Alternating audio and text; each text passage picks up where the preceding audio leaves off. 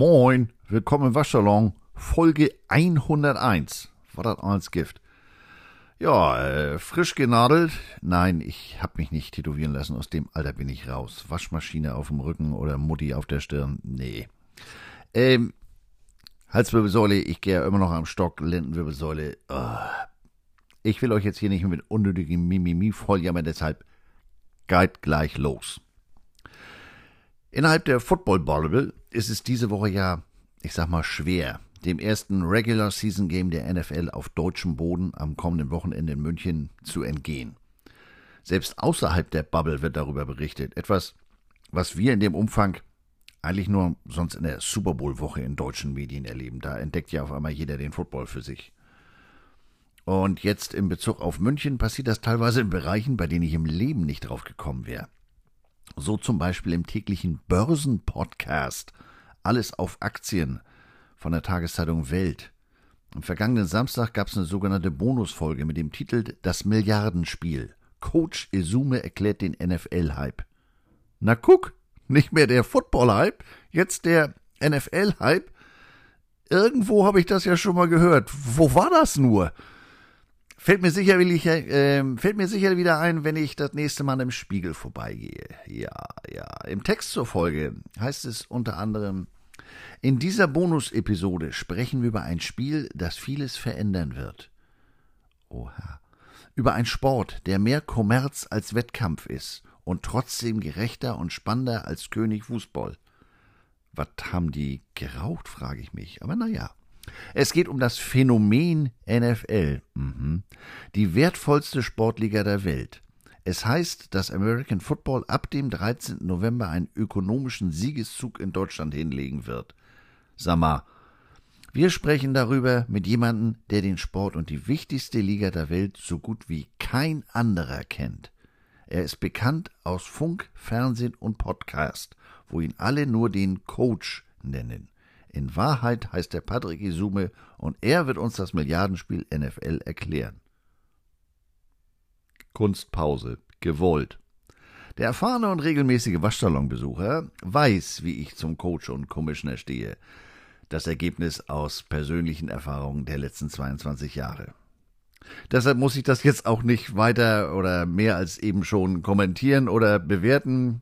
Jeder kann sich da so seinen Teil denken und Aktien kaufen. Und über Geschmack lässt sich ja sowieso nicht äh, streiten. Jeder, wie er möchte. Fand ich aber sehr bemerkenswert, deswegen wollte ich das mal erwähnen. Und äh, den Podcast habe ich natürlich nicht gehört. Ich weiß bekanntlich sowieso schon alles und vor allem besser als alle anderen. So, zurück zum Thema München. Ich habe letzten Samstag von Maximilian, einem Waschsalonhörer, eine Karte zum offiziellen Preis angeboten bekommen. Da war ich ja schon ein bisschen angefasst, ne? Das ist ja eine Sache, mich im Podcast zu hören. Da kann man ja gegebenenfalls immer abdrehen. Aber mich bei solch einem Event da die ganze Zeit neben sich zu haben, das ist ja nochmal eine ganz andere Tasse Tee. Und ich sag mal, ich kann das ja persönlich nicht so ganz nachvollziehen, aber da ist ja eine ungeheure Nachfrage. Ich hätte mal an all den äh, Preisausschreiben teilnehmen sollen, die ich dazu gesehen habe. Da hätte ich wahrscheinlich sechs Karten. Auf der anderen Seite, mein Losglück habe ich diesen Monat ja schon verwirkt, indem ich einen Advents-Craft-Bier-Kalender gewonnen habe. Also, die Karte hätte Maximilian sicherlich auch zu einem ganz anderen Los- Kurs loswerden können. Oder ist sie hoffentlich losgeworden, dass, äh, dass er die Karte über hatte oder über hat, ist nicht so ganz freiwillig. Aber wie eingangs erwähnt äh, und auch bereits letzte Woche äh, erwähnt, meine gesundheitlichen Probleme haben sich nicht wirklich verändert. Oder nicht wesentlich, das ist eben eine, ich sag mal, komplizierte Sache, die ihren Ursprung vor sechsundfünfzig Jahren hatte. Stehen, liegen, sitzen, äh, gehen, nichts geht problemlos, wenig davon äh, schmerzfrei. Da ist so ein Event, ja, out of this world, unmöglich. Allein die Anfahrt oder der Flug oder wie auch immer. Ähm. Nachdem ich letzten Sonntag das Spiel Rams gegen Bucks zur Halbzeit ausgemacht habe, und das lag nicht an der Uhrzeit, hoffe ich jetzt aber für all die, die nach München pilgern, nur, dass das deutlich ansehnlicher vom Ziegenpeter wird, äh, als das, was da letzten Sonntag geboten wurde. A win is a win reicht dann nicht, finde ich. Ne, let me entertain you. Mich persönlich hätte das Drumherum eigentlich mehr als das Spiel selbst interessiert. Das ging mir bei meinen beiden N F L-London-Besuchen auch schon so. Also ich sag mal, das Spiel war die Sahne obendrauf. Ähm, aber naja, vielleicht ja ein anderes Mal. Die kommen ja wieder, habe ich gehört. Ihr ahnt es möglicherweise schon, das war wieder eine meiner glorreichen Überleitungen. Wie üblich im Waschsalon geht es mir weniger um die X und O's als vielmehr um die Jimmys und Joes. Und dabei auch wieder um die abseits des Spielfeldes. Ich möchte jetzt nicht als virtueller Travel Guide für München äh, daherkommen und euch langweilen. Das wäre für den Großteil von euch wahrscheinlich auch fürchterlich langweilig, weil monothematisch. Craft Beer Hopping macht ja auch nicht jeder, ne? Craft Beer Bar Hopping, so rum. Egal. Ich möchte einen Blick auf die Logistik einer solchen Begegnung werfen. Ähm, ich habe mich ja anlässlich des letzten Super Bowls schon mal mit dazugehöriger Logistik beschäftigt, aber so eine internationale Reise ist auch für N F L-Teams immer noch nicht selbstverständlich, wenn man mal von dem Londoner Dauergast Jacksonville Jaguars absieht. Die machen das wahrscheinlich inzwischen im Schlaf. Die grundsätzliche Frage dazu hat mir Hansbert schon Ende September gestellt, als es das erste London-Game gab.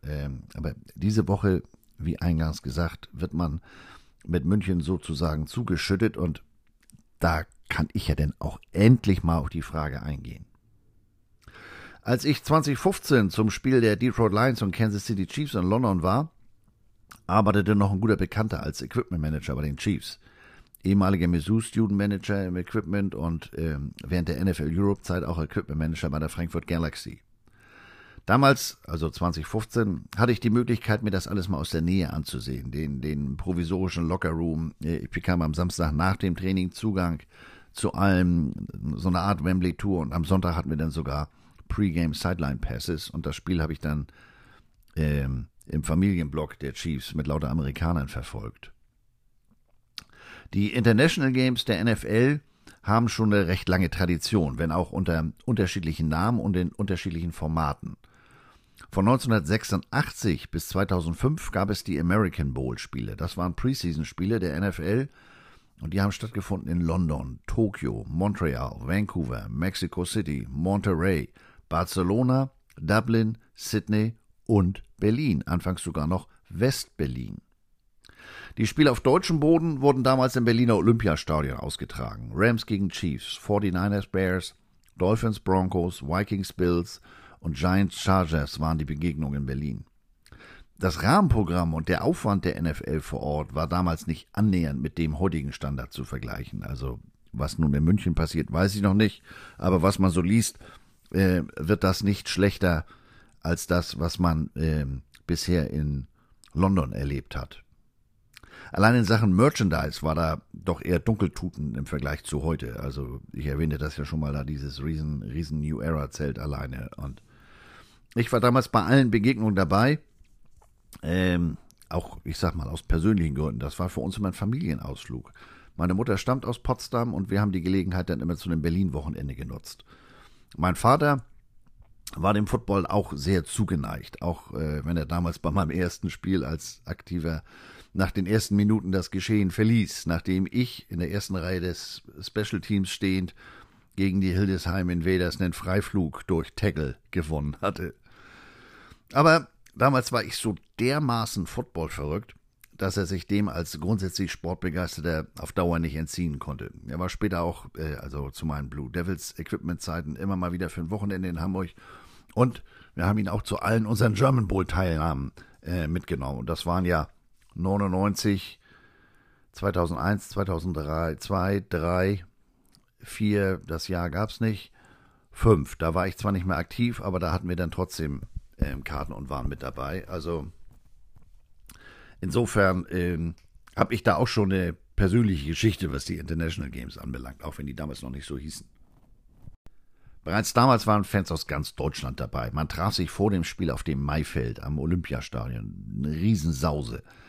Die N F L-Jersey-Dichte war da noch eher gering. Das Internet gab es noch nicht, beziehungsweise internationaler Versand aus den U S A war auch deutlich komplizierter umzusetzen. Und Anbieter auf deutschen Booten, ja, das war auch noch eher wenig. Also trug man die Jerseys oder Teamjacken oder T-Shirts des eigenen Teams.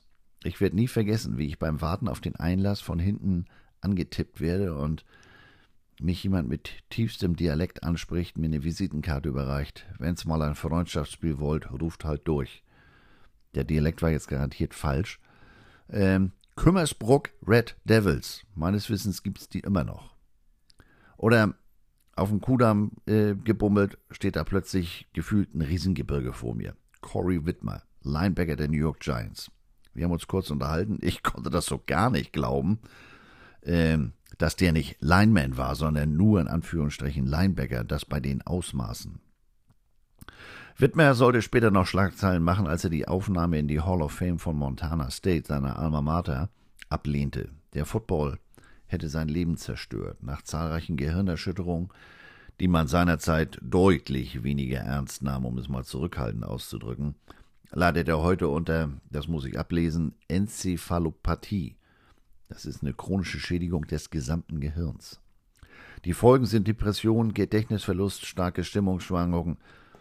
Äh, nach eigener Aussage ist er am liebsten alleine, also auch nicht wirklich gesellschaftsfähig. Widmer sagt, hätte er mit vierzehn Jahren zu Beginn seiner Footballkarriere gewusst, was für Folgen diese haben würde, er hätte liebend gern darauf verzichtet, auch auf das Geld, das er mit dem Football verdient hat.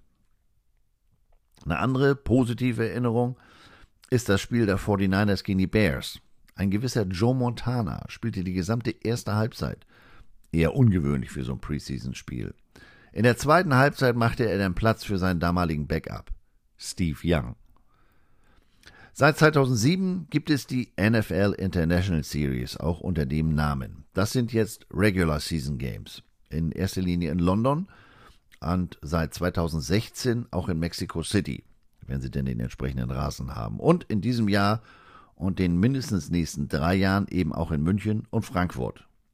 Jedes der zweiunddreißig N F L-Teams wird bis zweitausenddreißig mindestens eine Partie in Europa absolviert haben. So ein International Game wird von ganz langer Hand geplant. Das fängt schon an bei der Gestaltung des Spielplans, wo man bestrebt ist, den jeweils teilnehmenden Teams ein verhältnismäßig entspanntes drei Wochen Zeitfenster einzuräumen. Vor dem internationalen Trip ein Heimspiel und in der, oder nahegelegenes Auswärtsspiel und in der Woche danach eine Bye-Week. So spielten diese Woche zum Beispiel Seattle, zwar auswärts bei Arizona, aber das ist ja einmal die Küste runter, sozusagen um die Ecke. Und deshalb sind die vor dem Trip nach München auch nochmal wieder zurück nach Seattle.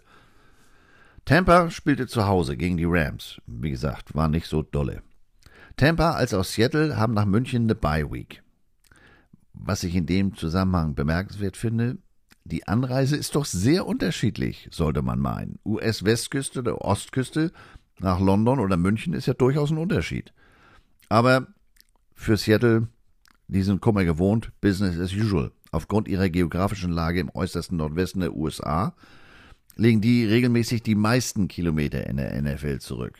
In so einer Saison reisen die zusammengerechnet mindestens einmal um den Planeten, um zu den je nach Spielplan acht oder neun Auswärtspartien zu gelangen. Das machen die anderen U S-Profiligen zumindest auf den ersten Blick etwas geschickter. Baseball spielen die Teams jeweils mindestens dreimal in Folge gegeneinander. Im Basketball und Eishockey reisen die Teams zu mehreren Auswärtspartien nacheinander. Also was weiß ich, Midwest Tour, East Coast Tour und sowas.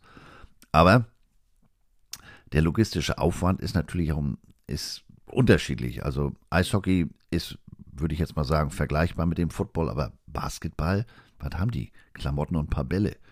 Ähm, naja. Die Entfernung zwischen Seattle und Tampa beträgt viertausend Kilometer. Die Flugentfernung von Seattle nach München liegt um und bei bei achttausendvierzig Kilometern, also etwas mehr als das Doppelte. Aber Erdkrümmung, äh, wobei die Erde ist ja eine Scheibe, wir wissen, die Flugstrecke von Florida in die Weißwurstmetropole beträgt achttausendfünfhundertzwei Kilometer. Die Seahawks werden von der Pazifikküste aus nur eine halbe Stunde länger im Flugzeug sitzen als die Bucks. So gesehen, es ist ja wie es ist. Dem aktiven Kader jedes N F L-Teams gehören bekanntlicherweise maximal dreiundfünfzig Akteure an. siebenundvierzig davon dürfen aufs Spielfeld. Also dreiundfünfzig Spieler, dazu Coaches, Medizin, medizinisches Personal, Analysten, Videostaff, Management. Insgesamt werden da mehr als hundertvierzig Leute im Flugzeug sitzen. Und der Bomber ist nur gechartert. Nur die New England Patriots besitzen eigene Jets, zwei Boeing sieben sechs sieben. Die anderen Teams mieten jeweils Flugzeuge. So, und wer zahlt die Sause jetzt? Die Colts bezifferten die Kosten für ihren London-Trip zwanzig sechzehn mit ca. zweihundertfünfzigtausend Dollar. Und dabei ist es den Spielern vor Ort nicht mal gestattet, die Hotelbar aufzusuchen oder sich da per Roomservice zu versorgen. Teile dieser Kosten werden durch die N F L getragen. Die Einnahmen vor Ort, also Ticketeinnahmen, die werden wie bei einem ganz normalen N F L-Heimspiel aufgeteilt. Das Heimteam bekommt auch in London, Mexico City oder München sechsundsechzig Prozent der Ticketeinnahmen, das sogenannte Gastteam erhält vierunddreißig Prozent. Aus sicherer Quelle weiß ich auch von der sportlergerechten Verpflegung auf dem Flug. Da wird sich schon mal ähm, sozusagen auf die lokale Cuisine vorbereitet oder angepasst. Tässchen Soßenfix angerührt, rein in die Mikrowelle, bisschen Salz und vor allem Maggi, ganz wichtig. Zum Dippen eine Spreewalder Senfgurke, dann klappt's auch mit dem Blitz in der Allianz Arena. Ja, hättet ihr es gewusst? Verpflegung, ein Stichwort für eine ganz hervorragende Überleitung. Verpflegung, Stichwort Bauch. Im Bauch des Flugzeugs dreitausendzweihundert Kilogramm Equipment, Jerseys, Shoulderpads, Helme, Schuhe, Handschuhe. Und das ist nur die spielende Abteilung, denn brauchen die ja auch was für einen Meetingraum und, und, und. Dazu kommen etwa neun Tonnen Equipment, die vorher per Flugzeug oder Schiff nach München gebracht wurden. Aber Schiff? Warte mal, München liegt doch gar nicht an der Küste. Also da ist ein Fluss, aber ich habe dazu mal den G O schlechthin befragt. Epidemais, der große Organisator aus Asterix. Per Schiff bis nach Rotterdam und von dort mit einer von besagten Epidemais organisierten Kamelkarawane. So wird es gewesen sein, da bin ich mir ganz sicher. Die Abteilung N F L International hat für den logistischen Part erste Meetings im Frühjahr vor einer Saison, also zeitnah zur Bekanntgabe des Spielplans im Mai. Wobei es schon vor Bekanntgabe des konkreten Spielplans klar ist, wer für die International Series überhaupt in Frage kommt. Damit will man den Operations-Abteilungen der jeweiligen Teams äh, ermöglichen, bereits im Vorjahr mal, ich sag mal, zu spicken, dass die da mit rüberfliegen, hinterher fliegen, sich das Ganze angucken und auch mit den entsprechenden Counterparts der anderen Teams vor Ort äh, sich abzustimmen. Denn die größte Challenge ist ja die Logistik und in diesem Fall die Erstellung des Carnet, Begleitpapiere für den Zoll. Daran muss alles Equipment, das ein Team mitbringt, aufgeführt sein. Und wer schon mal Post aus dem Ausland beim Zoll abholen durfte, weiß, dass alles ist in diesem Fall absolut wörtlich zu nehmen. Das haben mir die Jungs der Chiefs damals in London auch so berichtet. Das war vorab wie eine Inventur. Jede einzelne Schraube muss aufgeführt werden. Und das betrifft ja nun nicht nur den Bereich des Equipment Managers, die anderen Abteilungen wie Strength and Conditioning, Cheerleading, Marketing, Video. Die müssen da auch ganz präzise arbeiten. Und dann muss das auch noch alles entsprechend verpackt werden. Ich sag mal so, man muss seinen Job äh, und die Challenge als Equipment Manager schon sehr lieben. Denn, äh, wie ihr wisst, das ist ja nun die Grundvoraussetzung für diesen Job. Im Idealfall wird man nicht wahrgenommen, man fällt nicht auf, alles läuft reibungslos und nach Plan. Und ähm, dafür erhält man dann meist kein explizites Dankeschön. Man muss sich dann schon an den Früchten der eigenen Arbeit erfreuen. Wenn man vor dem Sprung über den großen Teich auswärts gespielt hat, muss man gegebenenfalls auch mehr als einen Satz Jerseys dabei haben. In diesem Fall ist Seattle zwar zweimal das Auswärtsteam, also in Arizona und in München, aber deshalb haben die ja nicht zwingend die gleiche Klamotte an. Und Trainingsklamotte muss ja dann auch mitgenommen werden. Das ist ein Regular-Season-Game. Business Trip after all. Als die Chargers zwanzig achtzehn in London spielten, mussten sie in der Woche zuvor auswärts in Cleveland ran. Das hatte zwar in Sachen Reisezeit nach London einen Vorteil, aber für das Equipment bedeutete das einen deutlich erhöhten Aufwand. In Cleveland trug man die navy-blauen Jerseys, in London die hellblauen. Ähm, um den Zeitunterschied besser zu verdauen, sind die Chargers damals etwas früher in Cleveland angereist und haben dann auch vor Ort trainiert. Also das ganze Practice Gear muss natürlich auch mit. Auch ähm, Trainingsequipment muss vor Ort verfügbar sein. Ob man das jetzt alles mitbringt oder ob man sich da vor Ort was leiht, ähm, das ist sicherlich individuell unterschiedlich. Und der ganze Krempel muss ja dann auch mit zum International Game, ne? Ähm, Stichwort Klamotte, die muss gewaschen werden. Da muss man sich dann vorab mit dem Hotel in Verbindung setzen. Kann man die Klamotten dort waschen? Haben die die Kapazitäten? Ähm, haben die da auch das äh, richtige Equipment? Also nicht jedes Jersey kann man ja mit, mit, mit dem guten alten Ariel ähm, beikommen. Ähm, ich habe dort mal, oder andersrum, wenn das nicht zutrifft, müssen die sich nach Alternativen umgucken. Stichwort Alternativen. Das habe ich mal eine Saison in Missouri mitmachen dürfen. Da wurde der Athletic Complex samt Equipment Room um- und ausgebaut. Wir äh, wurden ausquartiert in das in den Referee-Umkleideraum im, im, im Stadion. Also als Umkleide für die Referees war das sehr großzügig.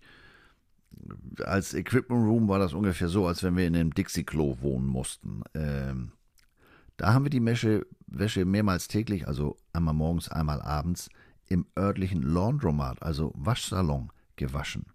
Eingeladen, Pickup, runtergefahren, rein in den Laden. Das war schon Stress, äh, allein schon, um das nötige Münzgeld für die Maschinen zusammenzubekommen. For the love of the game. Stichwort Missouri. Von da weiß ich in etwa, was Equipment dieser Tage so alles umfasst. Schon bei den Hamburg Blue Devils war vor über zwanzig Jahren das Motto der Teufelskerle, der Equipment Crew, auf dem Platz zählt. Also kommen die Spieler am Game Day im Schlübbi und konzentrieren sich auf das Spielgeschehen. Bis zum Überschreiten der Sideline von Teamzone auf das eigentliche Spielfeld sind wir für die Jungs da. Dann sind die dran. Und das umfasst mittlerweile nicht nur so, ja, inzwischen eigentlich naheliegende Sachen wie ein Fitnessfahrrad an der Sideline, sondern, das habe ich jetzt in Missouri mitgekriegt, Zahnba- Zahnbürsten, One-Way, ähm, bestimmte Seife, äh, Snacks. Ich habe das ja im Reisetagebuch in Wort und Bild äh, beschrieben, wie folgenreich so ein simpler Wechsel äh, von alten auf neuen Handtüchern äh, verbunden mit einer neuen Farbe äh, den einen oder anderen Spieler durcheinander gebracht hat. Also das sind Gewohnheitstiere. Seife oder Snacks, das bekommt bei einem internationalen Trip nochmal eine ganz andere Bedeutung. Stichwort Unverträglichkeiten, Allergien. Da kann man jetzt nicht irgendwas nehmen. Nee, sorry, Starting Quarterback, ähm, Neurodermitis-Anfall, kann leider nicht spielen, weil kommt mit der guten Nivea-Duschcreme nicht klar. Ja, das erklär mal. Ähm, Snacks, Ryder ist nicht Twix, wie wir wissen. Und da die Spieler, wie schon öfter erwähnt, nicht nur Gewohnheitsmenschen sind, sondern oftmals auch noch sehr abergläubisch, muss dann eben auch sowas eingepackt werden.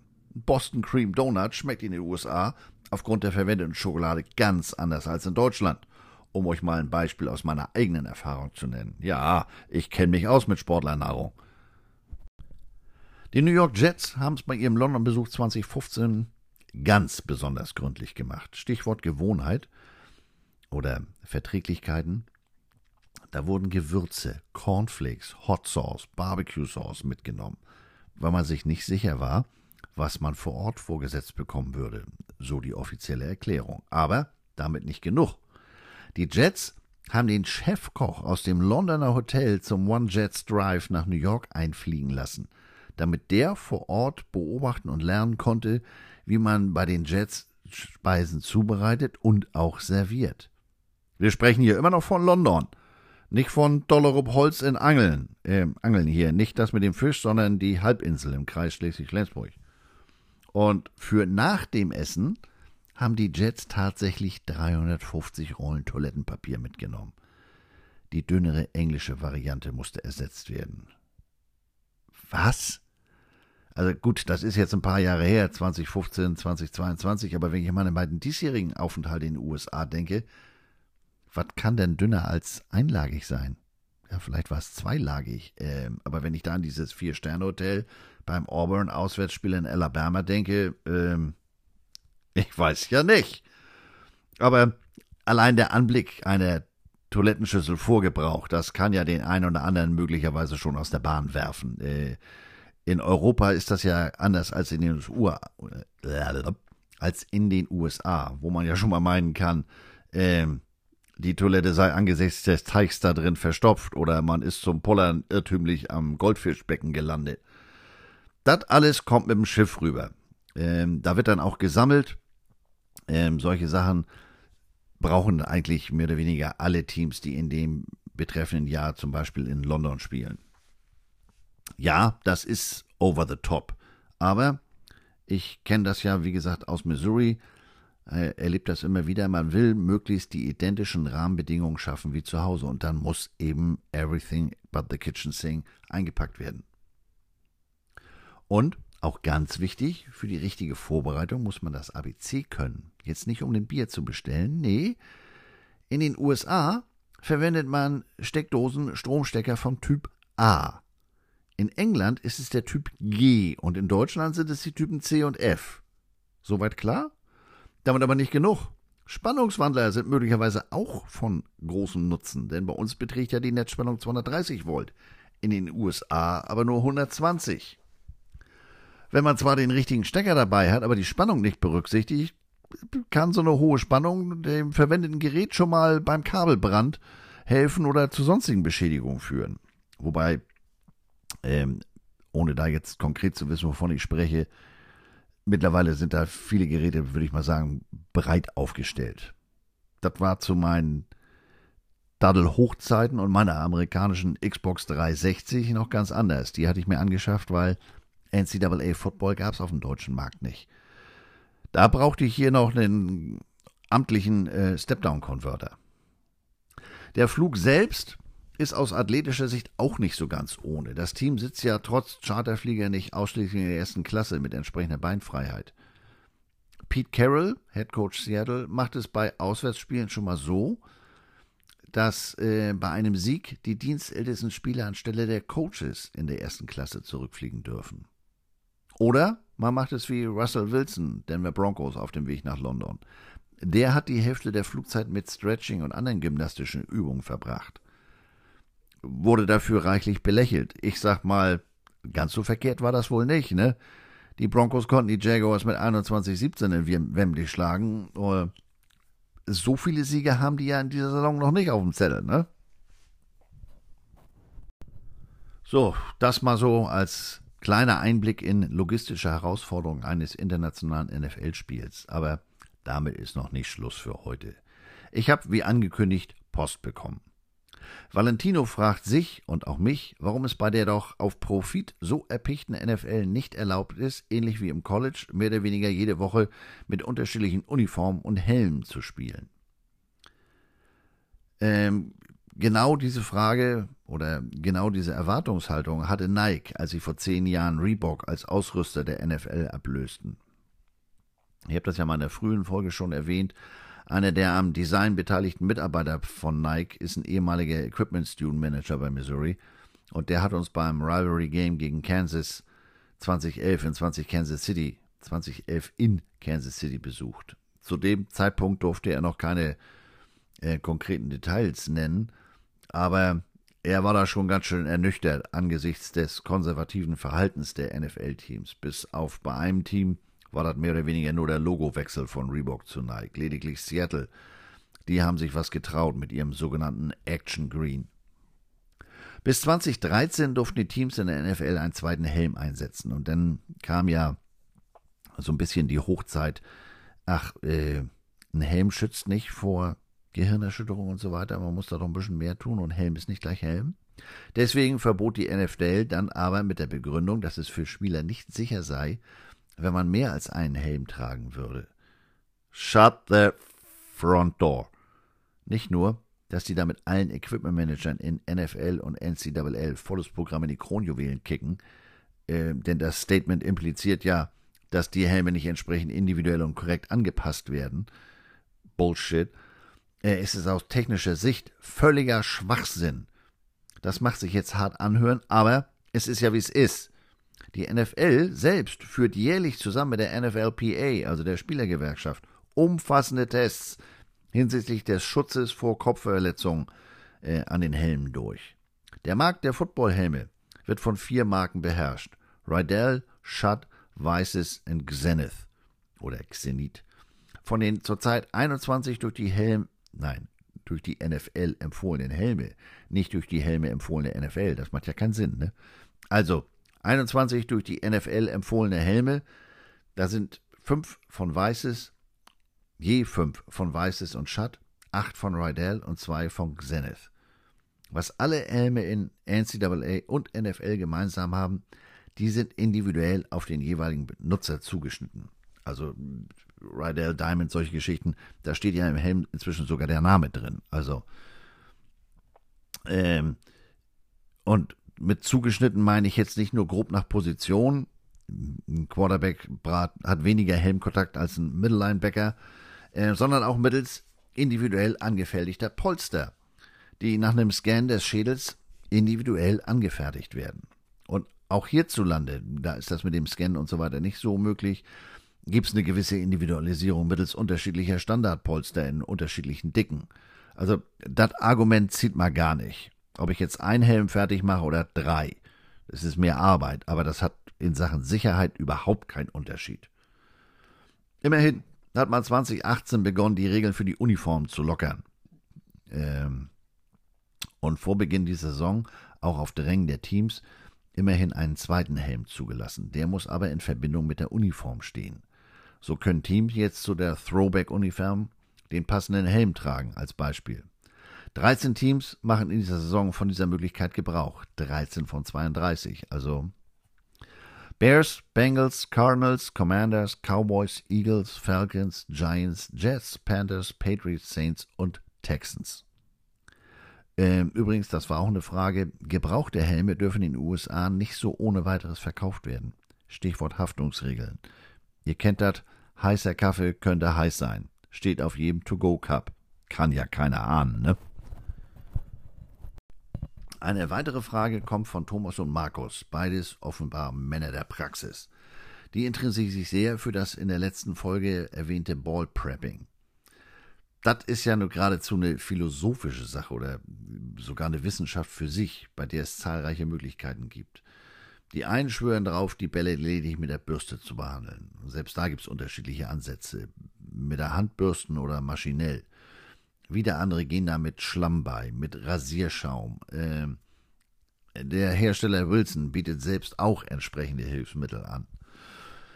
Und da das eben so eine Wissenschaft für sich ist, bin ich da im Detail gar nicht so im Thema. Dafür gibt es in jedem Equipment-Staff entsprechende Spezialisten. Ähm, alleine schon, damit der Quarterback als Hauptnutzer der Bälle äh, einen festen Ansprechpartner hat. Und wie sollte es anders sein, wenn ich das schon nicht weiß? Ich weiß ja, wen ich fragen kann. Aber wie das so ist mit Wissenschaft und so weiter, die lassen sich nicht so gerne detailliert in die Karten gucken. Nein, ich lasse euch jetzt nicht im Regen stehen. Ähm, ich werde das jetzt hier nicht Step by Step runterbeten. Ich sage mal so, diejenigen, die da wirklich an einer detaillierten Anleitung äh, einer möglichen Lösung interessiert sind, die sollten der Tage mal im Waschsalon auf Twitter oder Instagram vorbeigucken. Ne? You get my drift. So, einen habe ich immer noch. Etwas, was mich schon seit Wochen immer wieder beschäftigt. Bei dem Thema bin ich jetzt zugegeben nicht der Experte, der sich mit all den Details beschäftigt hat. Aber vielleicht genau deshalb beschäftigt mich das Thema auch so, aufgrund der, ich nenne es mal, Außendarstellung. Mein erstes Beispiel dazu ist mal wieder Missouris Five-Star-Recruit Luther Burden. Wide Receiver, True Freshman aus East Saint Louis. East Saint Louis, sozialer Brennpunkt, mit einer der höchsten Mord- und Kriminalitätsraten in den gesamten U S A. Aber die dortige Highschool ist Dauergast in den Top hundert, Top hundert, Top hundert der Highschool-Football-Programme in den ganzen U S A. Nun ist Missouri nicht gerade ein Hotbed für Five-Star-Recruits. Burden ist erst der vierte Five-Star-Recruit in der Geschichte des Programms und zu diesen vier Five-Stars gehört auch der Blindgänger Doyle Green Beckham, der außerhalb des Spielfelds so seine Probleme hatte, was letztlich zu einer sehr verkürzten College- und auch N F L-Karriere führte. Dementsprechend groß ist der Wirbel. Und natürlich heftet sich ein Headcoach solch einen Recruiting-Erfolg an die Brust, wird nicht müde, das Talent des jungen Mannes hervorzuheben, zu betonen, regelrecht anzupreisen. Aber, jetzt komme ich, Talent ist nicht automatisch die Rolltreppe zum Erfolg. Oder anders ausgedrückt, Talent macht bis zu einem gewissen Niveau ausreichen, um sich von seinem Wettbewerb erfolgreich abzuheben. Ich komme da jetzt mal wieder mit meinem äh, Bild von der dreistufigen Pyramide um die Ecke. Ganz unten am Fuß der Pyramide ist der Highschool-Football. Ganz viel Platz. Da tummeln sich jede Menge Spieler mit ganz unterschiedlichem Talent. Da kann das Talent einen großen Unterschied machen, um sich von der Masse abzuheben. In der zweiten Stufe der Pyramide, dem College-Football, da ist schon deutlich weniger Platz. Höhere Leistungsdichte. Um das mal in Zahlen auszudrücken. Im Jahr zwanzig einundzwanzig gab es eine Million dreiundneunzigtausendzweihundertvierunddreißig Highschool-Footballer in den U S A. Davon schafften es einundsiebzigtausendsechzig. Das sind sechs Komma fünf Prozent. Den Sprung ins College. Und lediglich drei Prozent der Highschool-Footballer schaffen es in ein Division eins Programm. Sprich, die Talentdichte ist deutlich höher als noch in der Stufe davor. Und zur Vollständigkeit halber, und zur Vollständigkeit, der Vollständigkeit halber, ganze Sätze, noch die dritte Stufe der Pyramide, der Pro-Football. Gemäß der Phrase "It's lonely at the top" herrscht da oben schon nicht mehr so viel Platz, eine noch höhere Dichte, und es schaffen wirklich nur die Allerbesten, sich dort zu etablieren. Ich habe die Zahlen schon öfter genannt. Nur eins Komma sechs Prozent der College-Spieler werden gedraftet. Und dann muss man sich ja immer noch mal auf diesem höchsten Level durchsetzen. Also mit der Draft ist die Messe ja noch nicht gelesen. Nochmal zurück zu meiner Pyramide. Von der untersten Stufe mit rund eins Komma eins Millionen Highschool-Footballern schaffen es letztlich ca. achthundertdreiundfünfzig in die N F L. Das sind null Komma null null null fünfundsiebzig Prozent. Entspricht in etwa der Wahrscheinlichkeit, irgendwann in seinem Leben mal vom Blitz getroffen zu werden. Multit.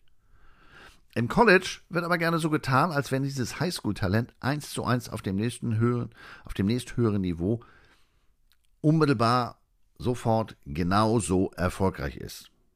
Natürlich schadet Talent nicht und äh, ist bei entsprechender Leistungsdichte eine ganz wichtige Grundvoraussetzung. Aber für den wirklichen Erfolg bedarf es eben mehr als Talent. Zum einen muss das Talent entsprechend gefördert werden, sprich gutes Coaching.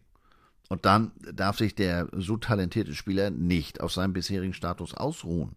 Eben nicht denken, ja Mensch, ich mache jetzt einfach so weiter wie vorher.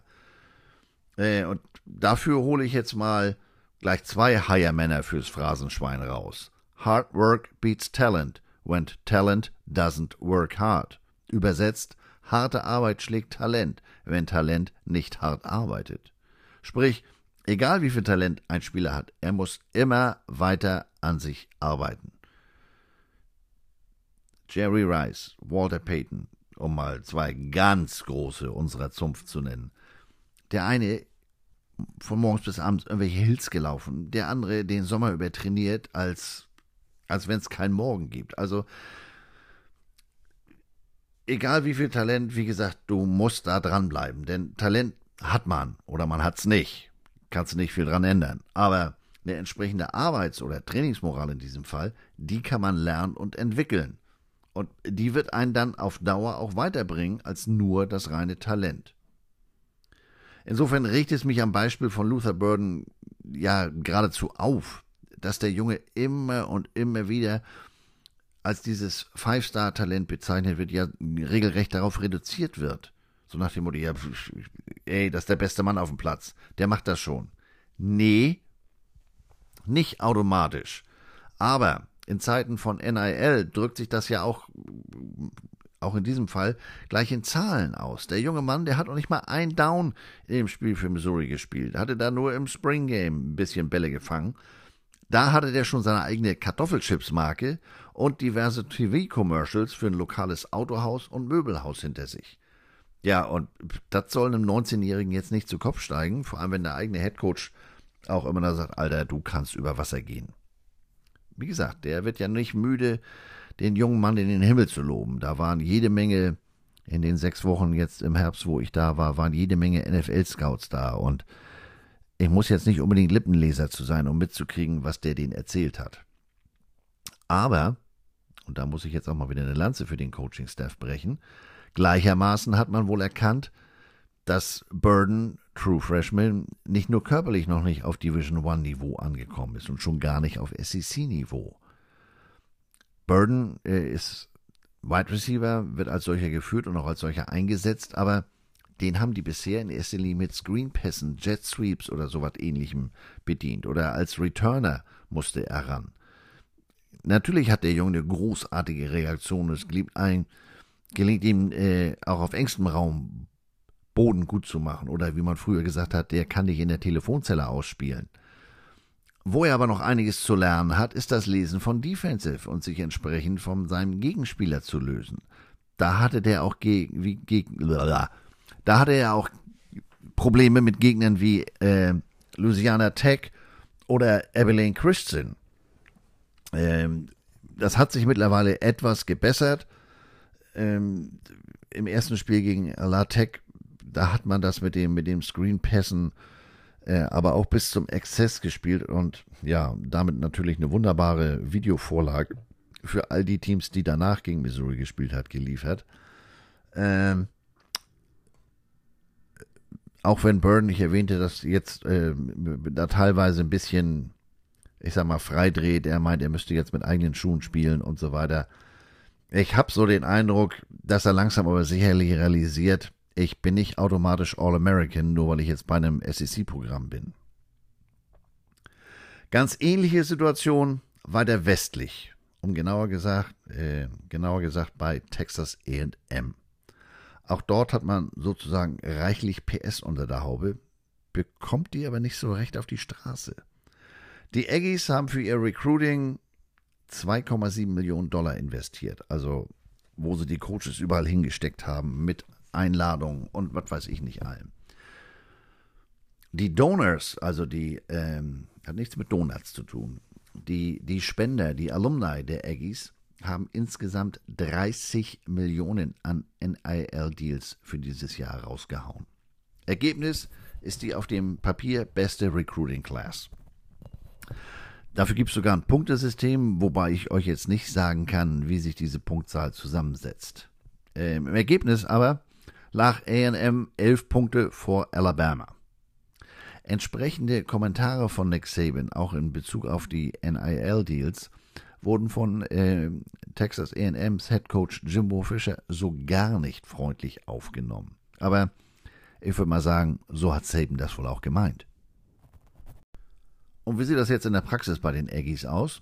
Leider bringen die bereits erwähnten rekrutierten P S ihre Leistungen noch nicht so wirklich auf die Straße. Von neun Spielen konnten bis jetzt lediglich drei gewonnen werden, darunter nur ein Sieg gegen ein S E C-Team. In der üblichen Lesart ist das Talent vorhanden, also muss es ja wohl am Coaching liegen. Auch nicht so ganz einfach, denn Coach Fischer wurde am ersten neunten letzten Jahres mit einem neuen zehn-Jahres-Vertrag ausgestattet. Die bis zum Vertragsende garantierte Summe von, neun, nein, von fünfundneunzig Millionen Summen, sag mal, was erzähle ich denn da? Die, der Vertrag läuft zehn Jahre, Vertragssumme fünfundneunzig Millionen bis zum Ende garantiert. So, war kein vollständiger Satz, aber glaube ich verständlicher. Das heißt, der kriegt ein Jahresgehalt von derzeit neun Millionen, das steigert sich aber jährlich. Und nun sollte man meinen, dadurch, dass die Summe ja in vollem Umfang garantiert ist, den kannst du nicht einfach so raufschmeißen. Ne? Das läuft zwar momentan so gar nicht, aber wenn wir den jetzt zum ersten ersten zweitausenddreiundzwanzig entlassen würden, dann wären fünfundachtzig Millionen neunhundertfünfzigtausend Dollar fällig, dafür, dass der nicht coacht. Ähm, diese Buyout-Summe reduziert sich zwar in den nächsten Jahren, aber da ist nochmal die nächsten drei, vier äh, Jahre sehr viel Geld fällig, wenn der ausbezahlt werden müsste. Aber bekanntlich ist everything bigger in Texas. Und das gilt auch für den Erfolgshunger der Donor wie Buddy Garrity. Ich will jetzt nicht ausschließen, dass Jimbo das Vertragsende nicht an der Sideline des Kyle Field erlebt. Dass man sich an ein anderes Niveau anpassen muss, gilt aber auch für Coaches. Vorhang auf für Brian Kelly, der seinen bisherigen Job bei Notre Dame quasi bei Nacht und Nebel verließ, um bei L S U einen zehn-Jahres-Vertrag über fünfundneunzig Millionen zu unterschreiben. Der höchste Deal jemals an einer öffentlichen Universität. Kelly musste sich dann auch erstmal an die neuen Gegebenheiten in der S E C gewöhnen. Bei Notre Dame als Independent konnte er sich seine Gegner aussuchen und war mit dem landesweit rekrutierten äh, Talent auch entsprechend erfolgreich. In der S E C musste sich jetzt zunächst mal schütteln, um zu begreifen, dass hier eine deutlich höhere Leistungsdichte herrscht. Ähm, sein Fake-Akzent bei der Vorstellung, der half da nur bedingt.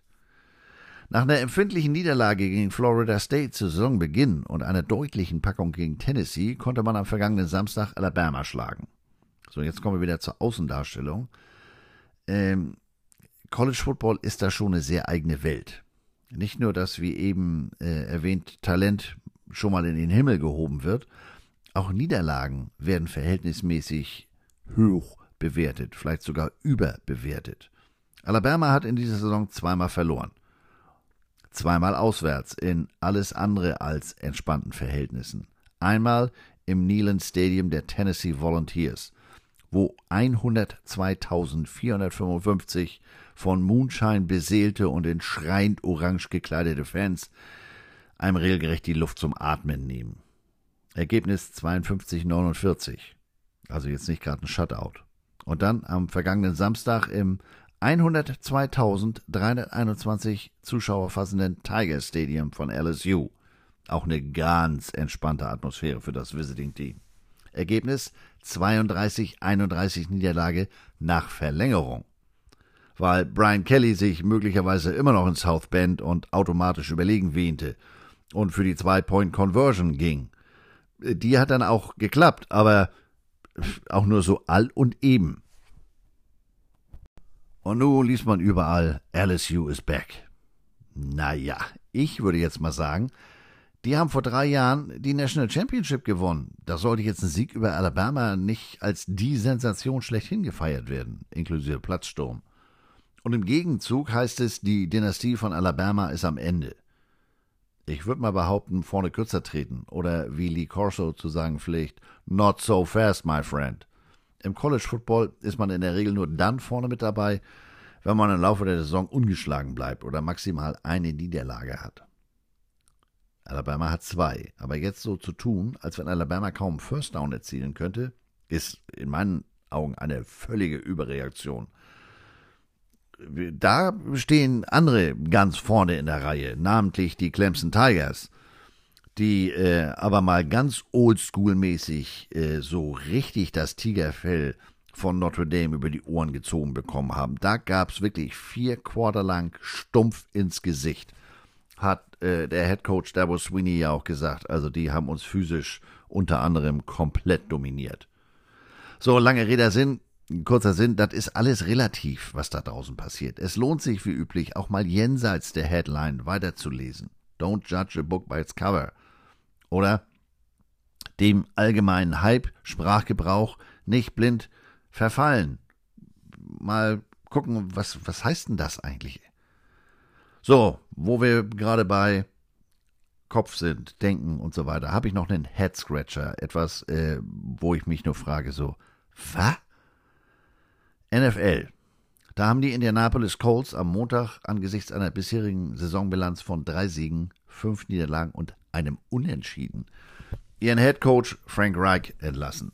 Nun muss ich gestehen, dass Reich mir nicht erst seit der letztjährigen Staffel von Hard Knocks in Season sehr sympathisch ist. Auch nicht, äh, nur weil er als O C mit den Eagles den Super Bowl gewonnen hat.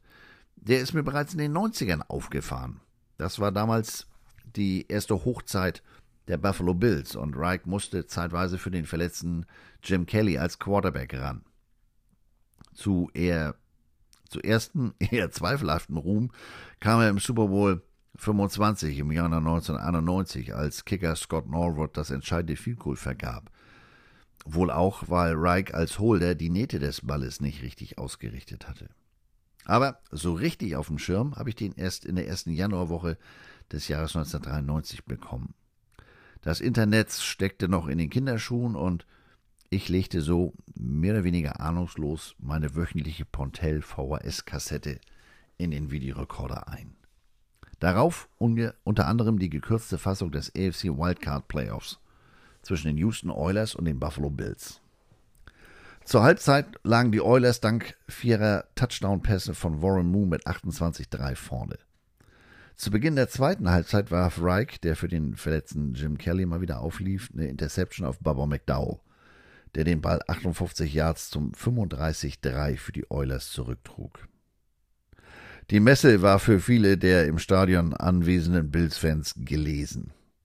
Das Wetter in Buffalo im Januar ist jetzt auch nicht gerade eine Einladung, länger als unbedingt nötig im Stadion zu verweilen. Aber am Ende kackt die Ente oder der Büffel. Denn nun legten Reich und seine Defense ähm, um Bruce Smith den Hebel mal um. Innerhalb von sechs Minuten und zweiundfünfzig Sekunden konnten die Bills den Abstand von zweiunddreißig auf vier Punkte verkürzen. Und am Ende sollten die das Spiel, also die Bills, mit einundvierzig achtunddreißig gewinnen. Reich war damit für das größte Comeback in der N F L-Geschichte verantwortlich. Das Spiel hat heute, bis heute lediglich den Spitznamen The Comeback. Mehr muss man nicht sagen.